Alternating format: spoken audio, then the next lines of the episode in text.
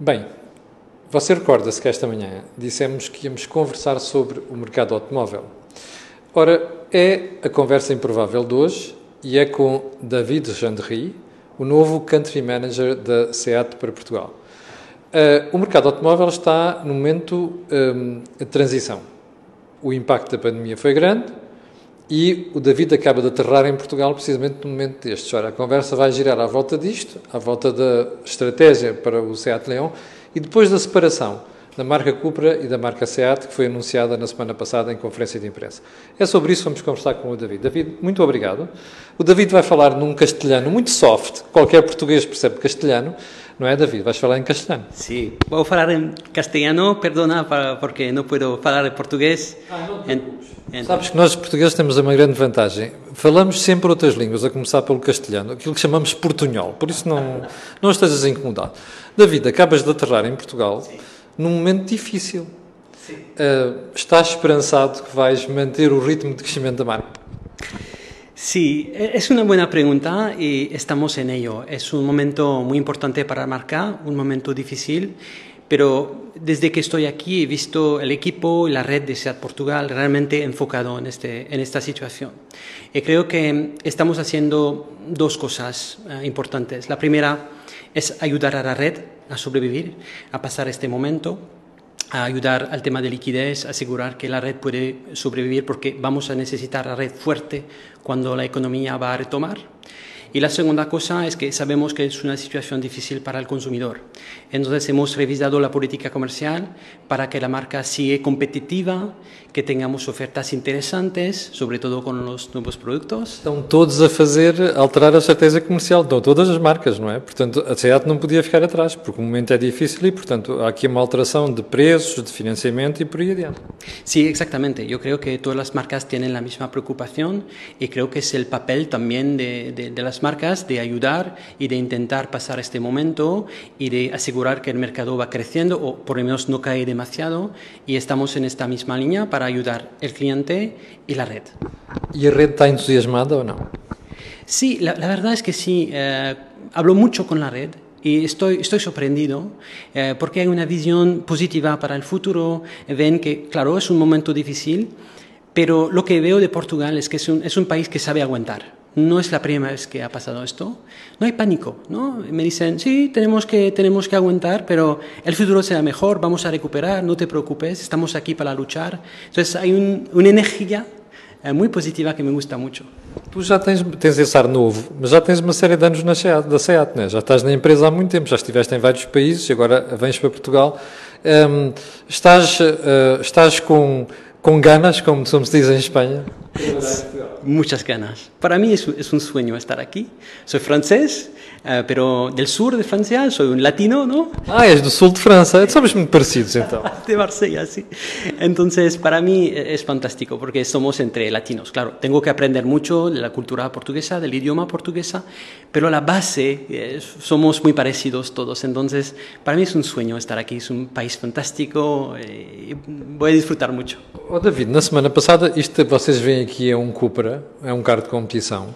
Uh, na semana passada, um, a marca, a empresa, anunciou uh, algumas alterações importantes e um bocado aquilo que vai ser a estratégia da, da SEAT para o futuro. E há uma clara separação das duas marcas. Tu achas que isto é uma boa solução? Sim, eu, eu creio que é uma oportunidade fantástica eh, para SEAT de seguir con dos marcas. Eh, hasta hoy SEAT era una empresa y una marca. Eh, en el futuro será una compañía con dos marcas. Y si lo miramos en Portugal, lo hemos estudiado con mucho detalle, con muchos estudios. Y lo que vemos es que hay un, mercado adicional complementario con la marca Cupra. Que, está aquí, sí, con, productos específicos que van a venir al mercado. Tendremos tiempo de hablar, pero hay Formentor, hay el Born, y, la idea es realmente complementar lo que es SEAT, una marca sólida eh, en Portugal, con una marca diferente que va a complementar lo que es SEAT para, para hacer SEAT como compañía más fuerte, más sólido. E no mercado como o português, onde o fator preço é importante, achas que a marca vai conseguir eh, impor e passar esta imagem do Cupra e também uh, marcar claramente a diferença entre a marca Seat e a marca Cupra? Sí, yo, yo creo que sí. Eh, es verdad que es un mercado muy competitivo a nivel de precio, pero cuando, cuando veo el mercado veo también que marcas premium que, que están haciendo bien. No tenemos la, eh, la ambición de, de, vender a este precio. Lo que queremos es posicionar Cupra entre las marcas como SEAT, marcas generalista y el mundo premium. No, no vamos a competir contra los premium, pero queremos que haya un espacio aquí en el mundo de electrificación. Es realmente lo que queremos hacer. Y eh, también eh, proponer eh, coches para la gente que le gusta conducir, que realmente le, le gusta el producto. Porque Carros con emoción, ¿no? Exacto. Que el mundo de mañana, de electrificación, todo esto, no tiene que ser aburrido. Estamos convencidos que hay gente, no hablamos de, de millones, pero hay un, una, una parte de la gente que le gusta seguir este placer de conducción. Entonces, la, el papel de la marca Cupra es esto, es una marca moderna que va a afrontar eh, reinterpretar performance em um mundo de eletrificação. E quando estavas a falar em eletrificação, estavas a falar em eletrificação, um, ao fazerem a aposta nestes modelos é para mostrar, marcar a diferença mostrar, mostrar que é possível ter um carro com motorização elétrica, mas ser tão emocionante quanto era um carro a motor a combustão. Exactamente, es exactamente lo, lo que vamos a intentar con electrificación y con también PHEV. Por ejemplo, vamos a tener un León plug-in, plug-in sí, plug-in hybrid uh, que, que, se puede recargar. Vamos a tener un León Cupra de 1.4 litros uh, PHEV uh, con 250 caballos, que no hay, no hay oferta así en el mercado. No tiene mucho impuesto porque está bien posicionado para el mercado portugués. Es un coche que realmente tienes un placer increíble de, de conducir. Eh, yo creo que es exactamente ilustra bien lo que queremos hacer con Cupra. No caso da SEAT, vão começar primeiro, primeiro com o Mi, não é, em termos de eletrificação, e depois, mais tarde, virão outros modelos também.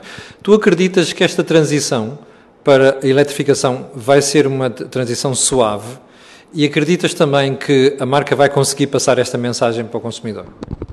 Es una buena pregunta, es difícil decir, eh, depende mucho también de, de, de, la política del gobierno, porque eh, si hay incentivos para transformar el coche tradicional al coche eléctrico, claro eh, que será más rápido. Lo vemos en otros países en, Europa donde hay incentivos ¿no?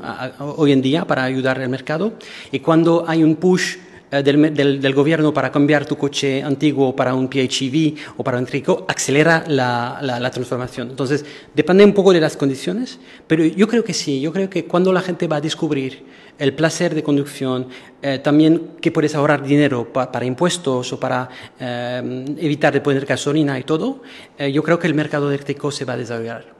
Muito bem. Um, David, tu estiveste, quando passaste pela SEAT, pela Casa-Mãe, estiveste também na área da digitalização. Tu acreditas que isto vai condicionar e alterar o modelo de negócio das empresas, nomeadamente a SEAT? Sí, totalmente. He tenido la, la, suerte de hace cuatro o cinco años eh, ser parte de, de, la, de, la, equipa, la primeira equipa de digitalização. Eh... Deixa-me dizer que eu já vi uma parte de, do setor onde vocês trabalham digitalização em Martorell, aliás em Barcelona, e eu fiquei impressionado com aquilo. Ou seja, estão mesmo, é state of the art. Mas desculpa, interrompi, estavas a falar da digitalização. no, gracias.